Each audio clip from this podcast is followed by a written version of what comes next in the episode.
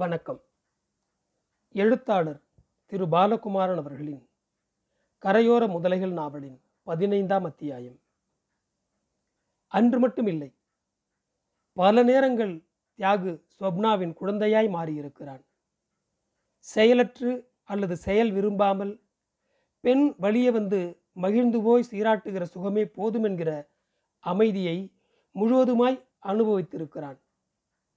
மனைவியின் நெஞ்சில் கன்னம் பதித்து இருக்கிய அவள் கரங்களுக்குள் கட்டுப்பட்டு காமமில்லாமல் களைப்புமில்லாமல் கிடக்கிற தன்மையை உணர்ந்திருக்கிறான்.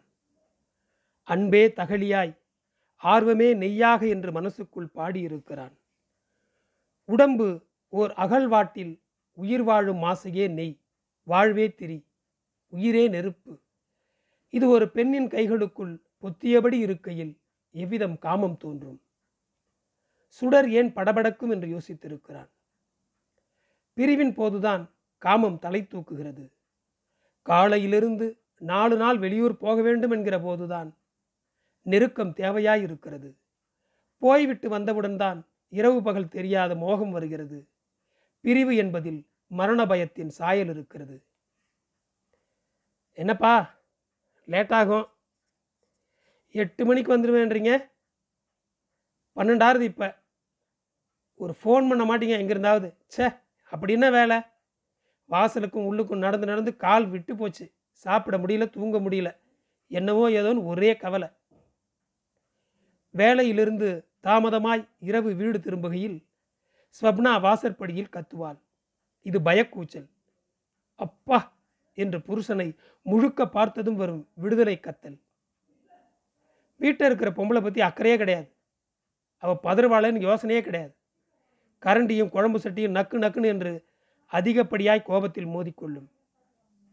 சாப்பிட்டு விட்டு படுக்கையில் இருட்டில் தடவி ஒட்டி கொள்ளும் மனைவியின் உடம்பெல்லாம் காமம் தெரியும். இது பயத்தில் விளைந்த காமம். கூடல் என்பது எந்த நேரமும் கிடைக்கும் என்கிற நிம்மதி வருகையில் மனசு உடம்பு எல்லாம் அன்பே தகலியாய் என்று மாறிவிடுகிறது. ஆணுக்கும் பெண்ணுக்கும் காதல் மலர்ந்து இடைவெளி அதிகம் இருக்கிற போதுதான் கடித தேவைப்படுகிறது. கடிதத்தில் இந்த இடைவெளி நிலை காமமாய் கொப்பளித்து வந்துவிடுகிறது. திருமணம் என்கிற முயற்சி இந்த பெண்ணை தனக்கே தனக்கு என்று தக்க வைத்து கொள்ளும் எண்ணம் சுந்தரமூர்த்திக்கு இல்லை. இருப்பின் காமத்துக்கு அவசரப்பட்டிருக்க மாட்டான். மனசு திறந்து நிறைய பேசணும் என்று மகாபலிபுரம் கூட்டி போயிருக்க மாட்டான். இல்லாத போது வரும் இயக்கத்தை கிளறிவிட்டு வேடிக்கை பார்த்திருக்க மாட்டான்.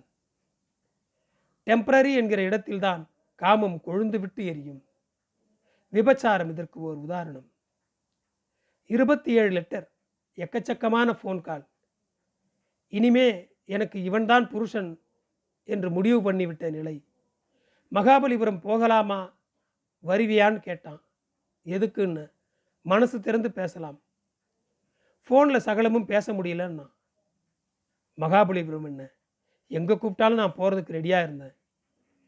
உடம்புல ஒரு சூடு பரவி போச்சு.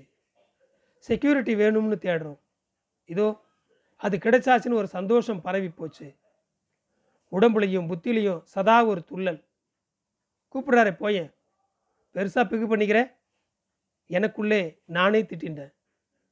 தயங்குற மாதிரி ஒத்துக்கிட்டாலும் பஸ் ஏறின உடனே நெருக்கமாக உட்காந்துக்கிட்டேன். கையை கெட்டியாக பிடிச்சுண்டு மை மேன்னு கர்வப்பட்டேன்.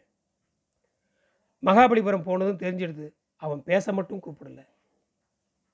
ரூம் எடுக்க போகிறேன் ஸ்வப்னா, என்ன சொல்கிறேன்னா எனக்கு முகமெல்லாம் சிரிப்பு. மறைச்சிக்கிறதுக்கு குனிஞ்சுண்டேன், வெட்கப்பட்டேன். நானுங்கிறது கூட அதீத சந்தோஷம்னு அப்போ தான் தெரிஞ்சது. வாயை திறந்து சொல்லு, வெட்கப்பட்டா என்ன அர்த்தம் அப்படின்னா சரின்னுட்டேன். அப்போவே கொஞ்சம் பயந்துட்டான் போல. என்னடா என்னடா இதுன்னு நடுங்கிட்டான். உள்ள ரூம் உள்ள வந்து குறுக்கும் நெடுக்கும் உலாத்தினான். நிஜமாவே என்னை லவ் பண்ணுறியா, என்ன வந்தாலும் என் கூட இருப்பியான்னு என்னென்னவோ கேட்டான். அத்தனைக்கும் அர்த்தம் புரியல, புரிஞ்சுக்கிற நிலைமையிலும் நான் இல்லை. எனக்குள்ள ஆயிரம் கணா. வெளியே சுள்ளுன்னு வெயில் கொளுத்துறது. ஆனால் இதுதான் என் முதலிரவுன்னு என் மனசுக்குள்ளே பாட்டு ஓடுது. எல்லாம் தாண்டிட்டா பொம்பளைக்கு வெக்கம் கிடையாது, அப்புறம் ஆம்பளை தான் வெக்கப்படணும். ஏன் இப்படி என்னை பற்றி பயப்படுறீங்கன்னு அவனை இழுத்து வச்சு கேள்வி கேட்டேன். என்னென்னமோ பேத்தினான். பேசினது போரும்னு அவனா நிறுத்திட்டான். என்னை மெலிசா கலைச்சான், வினோதமாக பார்த்தான். களைப்பாக இருக்குன்னு உடனே திரும்பி உட்காந்துட்டான். நான் உன்னை கெடுக்க விரும்பலன்னு பெரிய ஃபிலாசபி பேசினான். கொஞ்ச நேரம் தூங்குறேன், தனியாக விடுன்னு தூங்கினான். எனக்குள்ளே ஒரே குழப்பம். சே, ரொம்ப கவலைப்படுறான் பாவம்னு நினச்சேன். தூங்கட்டோன்னு விட்டுட்டேன். குற்ற உணர்ச்சி தியாகு. கல்யாணமே ஆகலைன்னு போய் சொல்லி இந்த பெண்ணை இவ்வளோ தூரம் கூட்டி வந்துட்டுமே, மாட்டிக்கிட்டா கஷ்டமாச்சேன்னு பயம். பயத்தில் வந்த களைப்பு, களைப்பில் வந்த தூக்கம். திரும்பிட்டோம். மன்னிப்பு கேட்டான். நான் எவ்வளோ நல்லவன் புரியுதான்னு அலட்டினான். தப்பாக நினச்சிக்காதேன்னா பரவாயில்லன்னு ஒரே வார்த்தையில் அவனை சமாதானப்படுத்தினேன். ஏமாத்தம் இருந்தாலும் ஏன் இப்படின்னு ஒரு குழப்பம் உள்ளே ஓடினாலும் அதை மறைச்சி ஜாலியாக பேசிட்டு வந்தேன். ராத்திரி என்னால் வீட்டில் தூங்கவே முடியல. விரகதாபம்னு அலங்காரமாக தமிழில் ஒரு வார்த்தை சொல்லுவாங்களே, எப்பா கில்லிங் பசலை படர்ந்ததுன்னு ஒரு வார்த்தை செய்யல வரும். பசலைன்னா அது மேல் தோலில் படறதில்ல. அப்போ புரிஞ்சது, பசலைங்கிறது ஒரு மன அயற்சி, மனசு முழுக்க படர்ற ஒரு வேதனை, இனம் புரியாத கணக்கும். நல்ல சந்தோஷங்கள் நிறைவான விதமாக தனக்கு கிடைக்க போகிறதேன்னு ஒரு பெண் படுற துக்கம். ஆணுக்கு இந்த அனுபவம் வரவே வராதுன்னு தோன்றுறது. ரெண்டு நாள் கழித்து ஆஃபீஸுக்கு ஒரு ஃபோன். ஆம்பளை குரல், கட்டையா பிராமின் பாஷையா. என் பேர் உனக்கு தெரிய வேண்டாம், உனக்கு எங்கள் டெலிஃபோன் ஆப்ரேட்டர் தெரியுமா, அவனோட மகாபலிபுரம் போனியா, எனக்கு எப்படி தெரியும்னு கேட்காதே. ரோமன் ஸ்ப்ரிங்கில் பாதி பேருக்கு நீ மகாபலிபுரம் அவனோட போனது தெரியும். உன்னை என் கூட பிறந்தவளான்னு நினச்சி சொல்கிறேன். அவனை நம்பாத, கேடுகட்ட ராஸ்கல் அவன். அவனுக்கு கல்யாணம் ஆகி மூணு குழந்தைகள் இருக்குது, அதனால் சொல்கிறேன். வீட்டுக்கு சரியாக காசு கொடுக்காத, உங்கூட சென்ட்டும் ஸ்லாக் ஷர்ட்டுமா சுற்றுறான். அவன் அட்ரஸ் தரேன், போய் அவன் குழந்தைகளை பாரு. என் வயிறு எரியிற மாதிரி உன் வயிறும் எரியும். நான் பேசியதை அவனுக்கு சொன்னேன். உங்கள்கிட்ட ஏதாவது போய் சொல்லி அவன் பொண்டாட்டியை வதைச்சு கொள்வான். நெஞ்சுக்குள்ள டைம் பாம் வெடித்த மாதிரி தூண்டுட்டேன். அட்ரஸ் எழுதவே முடியலை. புத்தியில் குறிச்சுட்டேன், என்ன சொல்கிறதுன்னு தெரியாமல் தவிச்சேன். டெலிஃபோன் டிபார்ட்மெண்ட் டைரக்டரி என்கொயரிக்கு ஃபோன் பண்ணி அந்த அட்ரஸ் பக்கத்தில் ஃபோன் இருக்கான்னு கேட்டேன். ரெண்டு டோர் நம்பர் தள்ளி ஒரு ஃபோன் நம்பர் கிடச்சிது. ஃபோன் பண்ணினேன். லேடிஸ் வாய்ஸ், நான் சுந்தரமூர்த்தியோட கசின் பேசுகிறேன், தயவு செஞ்சு அவரோட பேச முடியுமா, இந்த டோர் நம்பரில் இருக்கார், கூப்பிட முடியுமான்னு கெஞ்சினேன். ரெண்டு நிமிஷம் கழித்து அவர் இல்லைங்க, அவங்க ஒய்ஃப் வராங்க, சொல்லி அனுப்பிச்சிருக்கோம், வெயிட் பண்ணுங்கன்னு பதில் வந்தது. ஆஃபீஸே சுற்றுறது தியாக எனக்கு. யாரோ ரிசீவர் எடுக்கிற சப்தம். ஹலோ, யார் பேசுறது, ஒரு கீச்சு பொம்பளை குரல். கட் பண்ணிட்டேன். அழுதேங்க, சைலண்ட்டாக, கண்ணில் மலமலன்னு ஜலம் வர அழுதேன். யாருண்டையும் சொல்லாத அழுதேன். அழுதது போதலை, எழுந்து பாத்ரூம் போய் கதவை சாத்திண்டு ஃப்ளஷ் பேசினில் சாஞ்சிண்டு விக்கி விக்கி அழுதேன். பதினஞ்சு நிமிஷம் கழித்து மூஞ்சியை துடைச்சிட்டு வெளியே வந்தேன். டயாரியான்னு காரணம் எழுதி ரெண்டு நாள் லீவ் எழுதி கொடுத்துட்டு பைய தோளில் மாட்டின்ட்டு பஸ் பிடிச்சி அந்த அட்ரஸ் போனேன். போகிற வழியில் ரெண்டு பிஸ்கட் பாக்கெட் வாங்கிட்டேன். குறுகலான சந்தில் வீடு, நிறைய குடித்தனம். பேர் சொன்னதும் இருக்கிறதுலே இருட்டாக ஒரு போர்ஷன் காமிச்சாங்க. வாசலில் அவன் போட்டுக்கிற சட்டை ஹேங்கரில் தொங்கிட்டு இருந்தது. யாருன்னு ஒரு அம்மா வெளியே வந்தாங்க. ஒல்லியாக, உடம்பு வத்தி போய், டிபி பேஷண்ட் மாதிரி. சுந்தரமூர்த்திக்கு அக்கா மாதிரி ஒரு பிராமின் லேடி. மறுபடி பேர் சொன்னேன். எங்காத்துக்காரர் தான், உள்ளே வாங்குவோன்னாங்க. நான் அவங்க ஆஃபீஸில் டெம்பரரியாக ரெண்டு மாதம் வேலை பார்த்தேன், சும்மா பார்த்துட்டு போகலான்னு வந்தேன்னு போய் சொன்னேன். ரோமன் ஸ்ப்ரிங்கில் பொம்மை நாட்டி எடுக்க மாட்டாளே, எப்போ சேர்ந்தேன்னு என்னென்னமோ கேட்டாங்க. வீடு முழுக்க குப்பை, கிழிசல் புடவை. இப்போ நான் வேலையில் இல்லை, மறுபடியும் ஏதாவது டெம்பரரி வேலை கிடைக்குமான்னு விசாரிக்க வந்தேன். ரொம்ப கஷ்டமாக இருக்குன்னு சொன்னேன். இவரை கேட்டு என்ன புண்ணியம், வேலை வாங்கி தரேன்னாரா. அவர் நம்பாதீங்கோ, அங்கே பொம்நாட்டிக்கு வேலை கிடைக்கிறது ரொம்ப கஷ்டம். தோண தோணுன்னு அட்வைஸ். பசங்க மூணும் புஸ்தக பையோட ஓடி வந்தது. பதினோரு வயசில் ஒரு பெண், பத்து வயசில் பையன், ஏழு வயசு பையன் ஒருத்தன். எல்லாம் அம்மா மாதிரியே ஒல்லியாக சோக பிடிச்சி சாதம் போடு சாதம் போடுன்னு கூச்சல். சட்டை பின்பக்கமெல்லாம் அழுக்கு கிழிசல். பிஸ்கட் பொட்டில் நீட்டியதும் எல்லாம் மிரட்சியாக பார்த்தது. திணிச்சதும் அங்கேயே பிரித்து அங்கேயே பங்கு போட்டு அதுகள் தின்ன வேகம் இன்னும் மனசில் இருக்குது. ரொம்ப கோபக்காரராச்சே, எப்படி இருக்கீங்க வீட்டிலன்னு சும்மா விசாரித்தேன். புலம்பிட்டா அந்த அம்மா. ஆயிரத்தி நூறுரூவா சம்பளம், பாதிக்கு மேலே சட்டை சென்ட்டு பூட்ஸுன்னு போகிறது, கார்த்தால ஹோட்டல் டிஃபன், சாயந்தரம் ஹோட்டல் டிஃபன் போகிறது, தினம் நாலு போண்டா சாயந்தரம் வாங்கி வைக்க சொல்லுவார். குழந்தைகளுக்கு ஒரு வில்லல் கூட கொடுக்காம தானே திம்பார், கேட்டால் சட்னி மட்டும் கொடுப்பார். இதுகளுக்கு நல்ல சட்டை கிடையாது, சவுக்கார கட்டி கேட்டால் கூட காசு தர மாட்டார். அவர் செட் அவரோட சென்ட்டு சோப்பு பவுடர் நாங்கள் யாரும் தொடக்கூடாது, வச்சு பூட்டி சாவியை கையில் எடுத்துகிட்டு போயிடுவார். கேட்டால் செருப்படி, உங்கள் அப்பனை கேளடி, சவுக்காரத்துக்கு காசுன்னு கூச்சல். குழந்தைகளை அடிக்காதனாலே கிடையாது. அப்படி குழந்தைகளுக்கு அடி விழலைன்னா அன்றைக்கி எனக்கு எதுக்காவது அடி விழும். நாங்கள் சொல்லும்போதே அழுகை. எல்லா பசங்களும் அம்மாவை சுற்றி உட்காந்து பயத்தோடு பார்த்துட்டு இருந்துகள். அவனது நாலாயிரம் ரூபாயோட வரதட்சணை வாங்கிட்டா கல்யாணம். முந்நூறு ரூபாய்க்கு கேஷுவல் ஆப்ரேட்டராக இருந்தபோதே கன்ஃபார்ம் ஆகிடுதுன்னு போய் சொல்லி பண்ணிட்டா கல்யாணம். அரை மணியில் ஆயிரம் விஷயம் சொல்லிட்டாங்க. போரும் போரும்னு எழுந்து வந்துட்டேன்.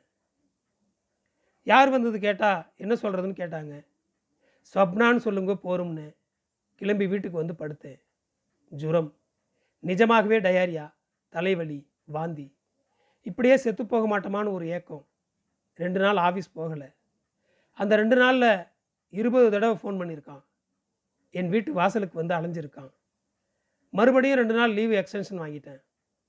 போருண்டா சாமி, இனி லவ் கிவு ஒன்றும் வேண்டாம், இப்படியே கன்னியாகவே இருந்துடலாம்னு தீர்மானம் பண்ணினேன். ஆஃபீஸ் போனேன். ஏன் இழைச்சிட்டேன் நாங்கள் எல்லோரும் சிரித்தேன். அவங்ககிட்டருந்து ஃபோன் வந்தது. என்ன சொன்னான்னு கேட்டான். பளிச்சுன்னு லைனை கட் பண்ணினேன். திருப்பி ட்ரை பண்ணினான், கட் பண்ணினேன். ஹலோ, ரோமன் ஸ்ப்ரிங் ஹியர்னு கத்தினான். ஏன் கத்துறேன்னு நான் பதிலுக்கு கத்துனேன். என்னடின்னா என்னடான்னு கட் பண்ணிட்டான். ரெண்டு நாள் ஃபோன் வரல. மூணா நாள் கார்த்தால ஃபோன். ஸ்வப்னா ப்ளீஸ் என்னை மன்னிச்சிரு, நான் பண்ணினது தப்புன்னா. போடா ராஸ்கல்னு சொல்லிவிட்டு லைனை கட் பண்ணிட்டேன். மறுபடி பேசினான், கெஞ்சினான்.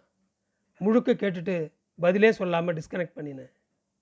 இப்படியே இருந்தால் அதிகம் தொந்தரவு பண்ணுவான்னு திரும்பியும் ஒரு வாரம் மெடிக்கல் லீவ் போட்டேன். நான் வராத போது அவங்க ஆஃபீஸ் டிரைவர் மூலமாக எங்கள் ஆஃபீஸ் ஸ்டோர் ஆளுக்கு என்னை பற்றி கண்ணா பின்னான்னு தகவல் கொடுத்துருக்கான். எங்கள் ஆஃபீஸில் ஒரு மாதிரி பேச ஆரம்பிச்சிட்டாங்க. ஏதோ லவ் ப்ராப்ளம், அதான் அடிக்கடி லீவ் போடுறான்னு கேலி. வந்து ஜாயின் பண்ணின உடனே ஃபோன். பேப்பரில் உன்னை பற்றி வரும்டி, உன் லெட்டர்ஸ் என்கிட்ட இருக்குது, முத்தமிழை பொழிஞ்சிருக்கிற வரி வரியா, அதெல்லாம் பப்ளிஷ் ஆக போகிறதுன்னு மிரட்டல். நடுவில் என் போனஸ் பணத்திலேருந்து அறுநூறுபா கடன் வாங்கியிருந்தான். அதுக்கு பட்டை நாமம்னு ஒரே சிரிப்பு. அது மட்டும் இல்லை, மாதம் மாதம் இருநூறுபா மணி ஆர்டர் பண்ணு, இல்லைன்னா உன் லவ் லெட்டரை ஃபோட்டோ ஸ்டேட் எடுத்து உங்கள் எம்டிக்கு அனுப்புவேன்னு மிரட்டல் வேற விடுத்தான். பயந்து போய் அந்த பேப்பர் வாங்கினேன். தியாகு வரலன்ன உடனே இது பொய் மிரட்டல், நிஜமாகவே வந்தாலும் இனி என்ன விளைவு ஏற்பட்டாலும் இவன் மிரட்டலை அறுத்துடணும்னு ஒரு ஆங்காரம். நடு ஆஃபீஸில் அவனை கண்ணா பின்னான்னு ஃபோனில் திட்டினேன். அடங்கி போச்சு. ஆனால் என் விஷயம் ஆஃபீஸ் முழுக்க நாரி போச்சு. என் கேரக்டர் பாழா போச்சு. எனக்குள்ளே இருந்த மென்மை, கனவு, லட்சியம், வாஞ்சை, குழந்தைகள் ஆசை எல்லாம் தீஞ்சு போச்சு. இன்றைக்கி செத்து போயிடலாம், இன்றைக்கி சாயந்தரம் செத்து போயிடலாம், ஓடுற பஸ் நடுவில் விழுந்துடலாம், கடலில் குதிச்சிடலாம், மாத்திரை வாங்கி சாப்பிட்லான்னு எப்பவும் ஒரு தற்கொலை எண்ணம். சாகிறதுக்கு பயமோ வலிக்கு பயந்த சுபாவமோ இல்லை. எல்லாம் ஒரு நாள் சரியாயிடும்னு நினச்சிருந்ததோ என்னால் தற்கொலை பண்ணிக்க முடியலை. செத்து போகாமல் பணமாக ஆஃபீஸ் வீடுன்னு இருந்தேன். நான் வாய்விட்டு சிரித்ததே நமக்கு கல்யாணமாகி நாலு மாதம் கழித்து தான். தியாகு உங்கள் அப்பா தெருக்கூத்து டான்ஸ் ஆடி காட்டினாரு அன்னைக்கு தான். கண்ணில் இருந்து ஜலம் வரும்படியாக சிரித்தது மூணு வருஷம் கழித்து தான். இப்போ சொல்லுங்கள் தியாகு, இன்னும் என் மேலே உங்களுக்கு ஒரு அருவருப்பு வரலையா? ஐயே எச்சல்னு படலையா? தெரியேன் பாலகனாய் பல தீமைகள் செய்து விட்டேன், பெரியே நாயினபின் பிறர்க்கே உழைத்தே ஏழையானேன் கரிசேர் பூங்கொழில் சூழ்கனமா மாலை வேங்கடவா அரியே வந்தடைந்தேன் அடியேனை ஆட்கொண்டருளே. தியாகு அவளை அணைத்து கொண்டு கண்ணில் ஜலம் கோர்க்க பாடினான். அவள் நெற்றியில் வாஞ்சையுடன் முத்தமிட்டான். அவன் கண்களில் தழும்பும் ஜலத்தை பார்த்ததும் ஸ்வப்னாவின் கண்களிலும் ஜலம் பொங்கிற்று. கண்ணம் வழிந்தது, உடம்பு குலுங்கிற்று, வாய் கோண முகம் பொத்தி ஸ்வப்னா ஹே என்று அழுதாள். எல்லாரும் என்னை ஏமாத்திருக்காங்க தியாகு, எல்லாரும் என்னை ஏமாத்திருக்காங்க. எட்டு வயசுலேருந்து எல்லா இடத்துலையும் என்னை ஏமாத்திருக்காங்க. பற்றே ஒன்றுமில்லேன் பாவமே செய்து பாவியானேன் மற்றே ஒன்றறியேன் எங்கள் மாயேனே மாதவனே. தியாகுவுக்கு மேலே பாட முடியவில்லை. அவனும் அழுதான். உலகத்தின் நல்ல மனிதர்கள் நசுக்கப்படும் வேதனையை தன் மனசில் வாங்கி கொண்டு அழுதான். தன் பொருட்டு தான் எப்போதோ பட்ட வேதனையை கேட்டு தன் புருஷன் கண் கலங்குவதை ஸ்வப்னாவால் அதிக நேரம் தாங்க முடியவில்லை. வேணா தியாகு, நீங்கள் எதுக்கு அழணும்? கண் தொடச்சிக்கப்பா. இனி நாம ஏன் அழணும்? அந்த சாப்டர் ஓவர். இனி நானும் அழமாட்டேன், உங்களையும் அழவிட மாட்டேன். இனிமேல் ஸ்வப்னா வாழ்க்கையில் அழுகையே இல்லை, அகங்காரம் மட்டும்தான். ஒரு நாள் இல்லை ஒரு நாள் அவனை கதறடிக்கணும். என் முன்னால் அவன் கைகட்டி சிரித்து நிற்கணும். சுவாமி பகவானே அதுக்குண்டான பலத்தை கொடுன்னு இனிமே நான் வேண்டிக்கணும். அவனை கதறடிச்சாதான் என் நெஞ்சு வேகும். தன் கண்ணீரில் வந்த வேகமோ என்று அன்று நினைத்தது பிசகு. இது வேர் ஊன்றிய வேகம், வேர் அருந்து மக்கி விஷமாகிவிட்ட விளைவு. விஷத்தில் விளைந்த நாய்க்குடையாய் காளான் முளைத்து களைய களைய வளர்ந்து கொண்டே வருகிறது, மறுபடி மறுபடி முளைக்கிறது. நன்றி. தொடரும்.